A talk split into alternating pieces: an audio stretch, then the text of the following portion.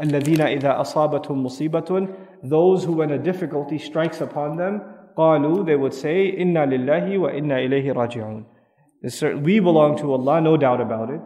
And it is only to Him that we are going to be returned. Of course, all of you know, when do we say this statement, Inna lillahi wa inna ilayhi raji'un, commonly? Upon the hear, uh, when we hear about the loss of life.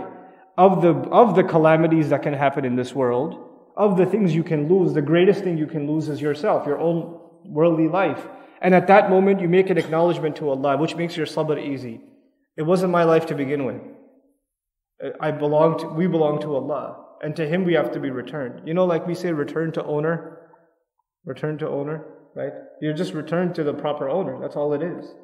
And so if one internalizes that, Allah didn't just say عند الموت فقط. الذين إذا أصابتهم مصيبة. Whenever any affliction falls upon them, you know, when something difficult happens, something that belongs to me is taken away. Maybe it's my, you know, uh, has to do with my money, has to do with my health, has to do with my children. Something that I put my next to, my whatever, fill in the blank. This ayah is teaching us, remind yourself actually that my is wrong. It's not really yours. You and I are walking around with clothes on our back, and I call this my shirt. I call these my pants. I call this my wallet. I do.